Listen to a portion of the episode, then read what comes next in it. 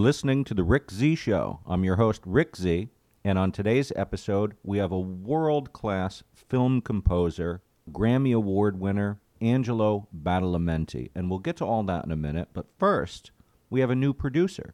Yes, Rusty Johnson is gone. He has found greener pastures. He's got his own TV show he's working on. And as much as I miss working with him, and he was fantastic, I just think it's going to be bigger and better than ever before because we have another producer, Josie Grant. Josie, welcome to the Rick Z Show. W- Welcome to the team. Thank you so much. And by team, I mean me. now, a little background just for the audience, just so they know. You and I work together in a band called Nowhere at Home. Ho- hopefully, we will be guests on this very show at some point, promoting our own music. And also, you have a new business that you opened called Board. Can you briefly tell us a little bit about that? That is a business in Kingston on North Front Street, and we uh, have fun with cheese. We make cheese boards, we make grilled cheese, mac and cheese. We're also going to have a full coffee bar and beer, and uh, very excited about it. I'm excited about it too, and I was lucky enough to be a guinea pig eating some of the grilled cheese before your business opened, and oh my gosh, I can't wait. We're no longer letting guinea pigs inside. Huh. so answer me this. Where do you find time with all the other things that you do to be the producer of a podcast? Just prioritize my time on things that I'm passionate about. And I'm passionate about hospitality and helping people. And I'm very passionate about music. And that, that's why I think this is, I will always make time for something like this because I think it's important. Thanks so much. I'm just thrilled to have you as, as part of the show. I'm so glad to be here. Thank you. All right, on with the show. Angelo Badalamenti. Angelo was awarded the Grammy for Best Pop Instrumental Performance in 1990 for composing the theme to the popular TV series Twin Peaks. He's been bestowed with many other accolades. He was given ASCAP's coveted Henry Mancini Award, very prestigious, and was even given the Lifetime Achievement Award by the World Soundtrack Awards. Not bad. He's also composed many scores for films, especially for David Lynch movies such as Blue Velvet, Wild at Heart, The Straight Story, Lost Highway, uh, Mulholland Drive, Inland Empire. I mean, the list goes on and on. A lot of great scores. Angelo couldn't be here with us this evening. I mean, nobody is with COVID, but he's not even here over the phone. I'm not exactly sure why. It's okay, though. Some people are a little shy or they don't like to be put on the spot. But he was nice enough to answer my questions and send files of his answers. I had some help with this from my good friend Dan D'Elia. Thank you, Dan, for your help. So without further ado, let's get to our first question. One of my favorite aspects of Angelo's scores is the vocals of Julee Cruise. I was curious about how their collaboration came about. Let's hear what Angelo had to say. Okay, I'll give you the whole story on that. I was doing uh, a, a showcase uh, show uh, that I had written called "The Boys in the Live Country Band" down in the village, uh, and it was perform- and we had we had it performed. And Julee Cruise was one of the um, girls um, in the chorus, and I think she even had a, a song uh, uh, on her own to sing for the show. But she was a show singer with a, with a you know a big voice, and Julie and I you know became friends during the shows. She came up to my office one day. I said, Julie, do you know any friends of yours, maybe a girl singer that uh, you know has a soft, a high register voice? That could just sing so up there and so pure and sound and delicate. She says, Well, I have a couple of girlfriends I can uh, send to you. You know, you can listen to them, and, and you know, hopefully it'll be someone uh, that, that you like enough to record. I wasn't, you know, thinking about Julie at all because she was a show singer and she used to sing like Ethel Merman, you know, with a big voice. She didn't think about herself at all. In any case, she sent o- over one or two girls. None of the two girls worked out for me. And uh, I told Julie, Julie, you know, these girls are not working. She said, Well, A- Angelo, I-, I could try singing that Mysteries of Love song uh, the way you like it with a hype. I said, Really, Julie? I said, All right. Uh, she said, Let me go work on it and, and I'll come back in a couple of days. And she did that. And she came back and she opened up her mouth, Sometimes the wind blows and you and I flow.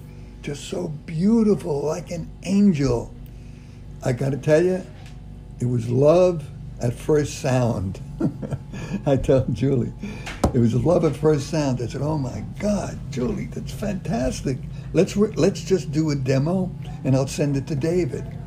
We did a demo Julie singing. David heard it, and he flipped out, loved it, and that that was the you know a whole start uh, of, of Julie, and the rest is history. With her floating to the night album and the second album, a treasure, and love her very much. As a film composer, do you think visually when you write?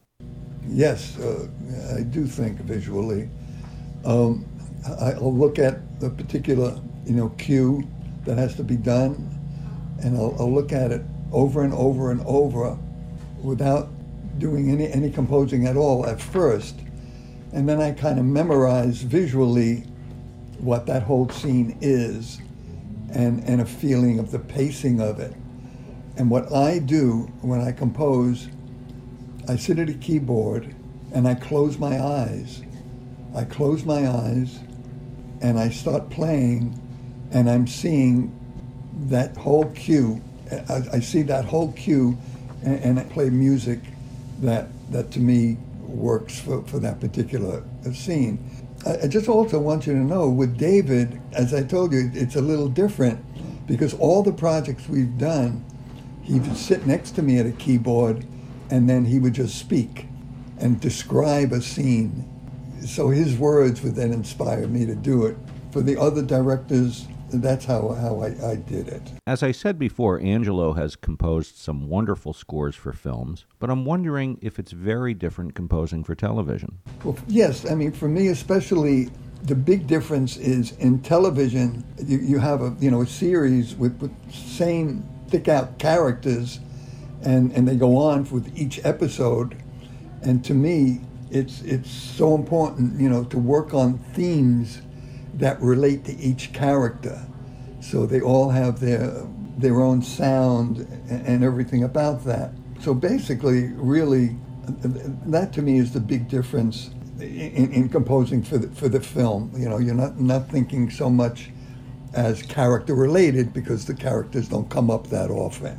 That, that's really the only difference. Have you ever used music for a film that you intended for something else? Angelo? No. 99 and 9 cents, uh, 9 cents is your answer there. Uh, with all the films I've done, I mean, I think I have some 50 odd uh, feature films that I've done and, you know, the various television things. Have I ever, you know, brought or needed music that I've written in the past and inserted in a film? Once again, that answer is no. Uh, I think in with all the 50 films, et cetera, and all my other projects, uh, I may have found one or two pieces uh, that I had written early on and say, oh my God, that this is going to work in that place. So that's your answer. I try to keep everything original.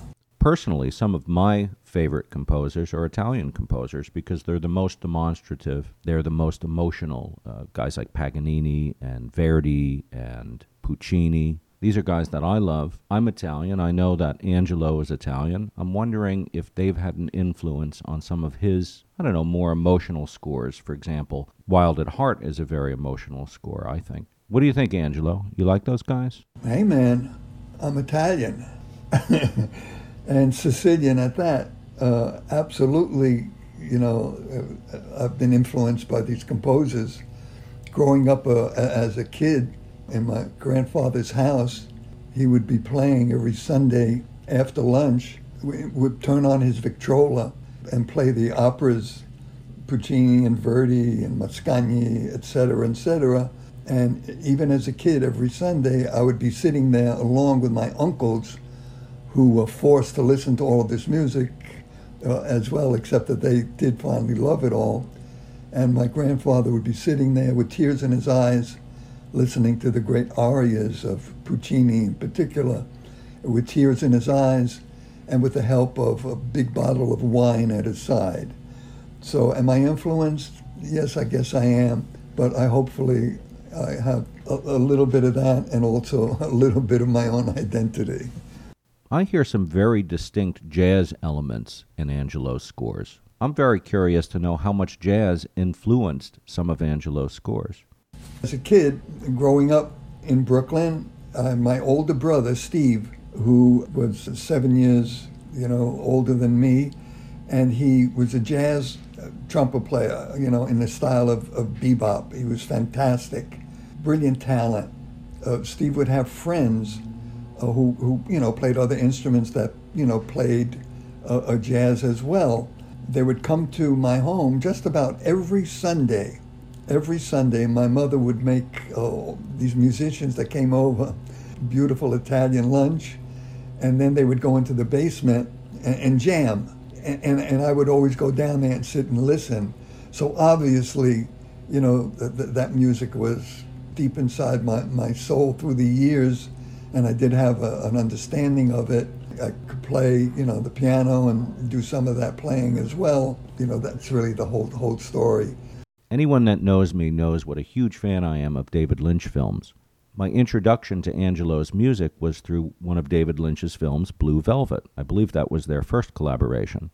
Angelo, how did you meet David Lynch, and how did you guys collaborate so successfully over the years? Well, um, it all started with Blue Velvet. A friend of mine, Peter Runfolo, and Fred Caruso, uh, Fred being the uh, producer for Dino De Laurentiis, uh, called and asked me to work with Isabella Rossellini to help coach her with her vocal on the titled song Blue Velvet, which David needed to shoot a club sing club scene with her uh, singing. Well, I agreed to work with her, and then Fred asked me if I could write an original song for the movie to replace a recording that David wanted to use, but was a bit expensive for the producer to secure all the rights. So I said, yeah, I, I think I could, but uh, since I'm just a music writer, I would need someone uh, to write a lyric. And I, rec- I recommended that the director of the movie, David Lynch, ask him to write a lyric, a title, and just give me a few lines. And that would be enough for me to get a handle on the song, and then we can go from there. You know, also, David wrote the book and lived with this property for a long time, and it made sense that he knew uh, what that song should be. Besides, it, it's not a bad idea for a music writer to make a, a, a director your partner. partner. anyway, Fred asked David about this, and David thought that it was preposterous, a preposterous idea, but reluctantly agreed to do it, just to pacify the producer for the moment, uh, as he could agree to do it, but then he would have the option to turn it down and use the song that he really wanted, which I'm sure he was certain he would do. I was in New York, and Isabella Rossellini uh, came to a recording studio in New York from Wil- Wilmington, where she was uh, shooting, and we would record the song Blue Velvet, the Bobby Vinton song. And she handed me a small piece of yellow paper that David asked her to give to me. It had words on it, and on the top was the title, Mysteries of Love. I read it through, and it wasn't a lyric in the traditional sense. It had no rhyme scheme, no song hook to latch onto, no verse, chorus, etc., etc. What am I going to do with this? There's, there's no song here. And, and, and I was really very sorry that I asked David to write a lyric. So, what did I do? I did anything a Brooklyn born street, streetwise kid would do, and I called David on the phone and said, Hey, David, what a great lyric. Uh, it's really something. And then I followed that up with saying, You know, really, what kind of music do you hear for this? And he said, Oh, Angelo, just make it like the wind like like a song that just runs through time, like an angel singing, like soft waves of, a, of an ocean, cosmic. And I said, oh, oh, oh, I understand. Of course, at the time, I didn't really at all. But, but I worked on something, and obviously it was just what the doctor ordered, as it turned out to be an important song for Blue Velvet. And, and I never, by the way, changed a single word of his lyric. At home, I have that uh, a lyric that he uh, wrote out, and I have her framed because that Mysteries of Love song uh, was really the start of something, you know, of this whole collaboration. So then I also I coaxed David to write me a whole bunch of lyrics, and we were off to the races, collaborating on all these songs, and with the success of them, I'm sure was encouraging, and it opened up this whole new world of music for David, which he loves so much. That, that's how it all started. So let's play that great song, Mysteries of Love. Music by Angelo Badalamenti, lyrics by David Lynch, and the beautiful angelic vocals of Julee Cruise. Take a listen.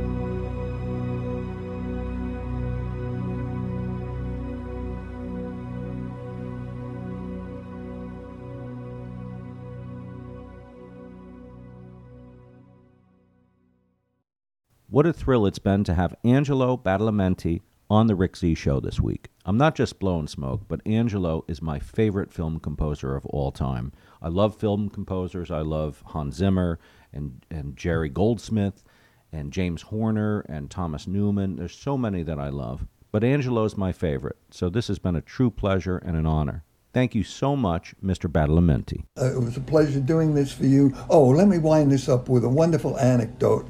And I'm going to give you that uh, Twin Peaks, uh, my favorite anecdote about Twin Peaks. Okay, so here's the story. I get a phone call from Paul McCartney's uh, office uh, saying, Oh, Angelo, Paul would love uh, for you to get on a plane and come out here and come to the Abbey Road studios and, and work with Paul on a project that he's working on. And Paul really wants your input, kind of music, you know, you're writing even for Twin Peaks and other stuff that he loves so much and wants to integrate that in his project. And can you come out, you know, tomorrow? And I said, no, I, I, I can't do it. Uh, uh, I'm working on a movie score. Uh, you know, I've got a tight schedule and it's going to take a long time to fly out, a long time to fly back. I can't do it. And they said, Oh, we're so sorry to hear that.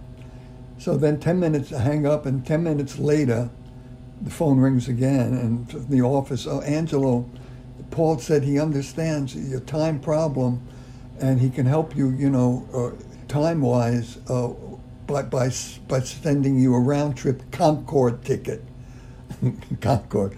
So, my goodness, a Concorde ticket, let's see, instead of going eight hours, eight hours, I'm going like maybe two hours. so I said, okay, have him send it. so Paul sent, sent me a round trip Concorde ticket. I went out to London, I went to the Abbey Road studios, met with Paul, and where uh, he had uh, an orchestra in the place. I had uh, done some orchestration uh, on the plane for him going over. So I had the music. And then as I'm rehearsing the orchestra, uh, Paul comes over and says, uh, he comes over to the conductor stand says, Angelo, you know, stop, everything sounds fine. Let me just tell you this little story. He said, I was invited by the Queen to help celebrate her birthday at Buckingham Palace, and I was going to perform 40 minutes of my music for her. So now I'm there, I'm very excited about doing it, and I'm about to go on. And the Queen comes over to me and she says, uh, Oh, Mr. McCartney, uh, uh, uh, it was so nice to see you tonight. And Paul says, Oh, well, Your Highness, uh, very nice seeing you, of course, but I'm going to go now and perform my music to help celebrate your birthday. And she says, Oh, um, Mr. McCartney, I- I'm so sorry, I can't stay. And Paul said, uh, uh, uh, uh, I'm gonna go. She says, Oh, don't you see, Mr. McCartney? And she pointed her finger at her watch. And she said, It's five minutes of eight. I must go upstairs and watch Twin Peaks. and Paul turned and he gave me a shot on my left arm. And uh, by the way, uh, guys um, and ladies and gentlemen out there, I'm still black and blue. Anyway, that's the best.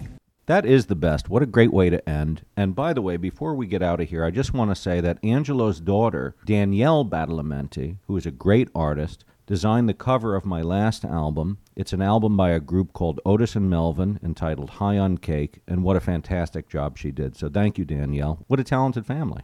Why don't we play the Grammy Award winning theme to Twin Peaks to take us out? Hit it.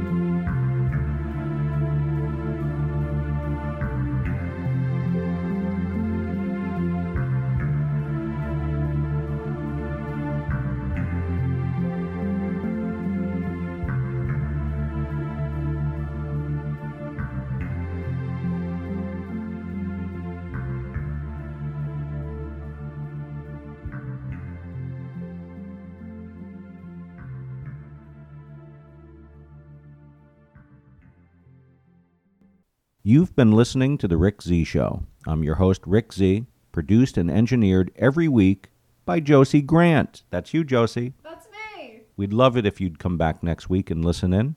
We'll see you then.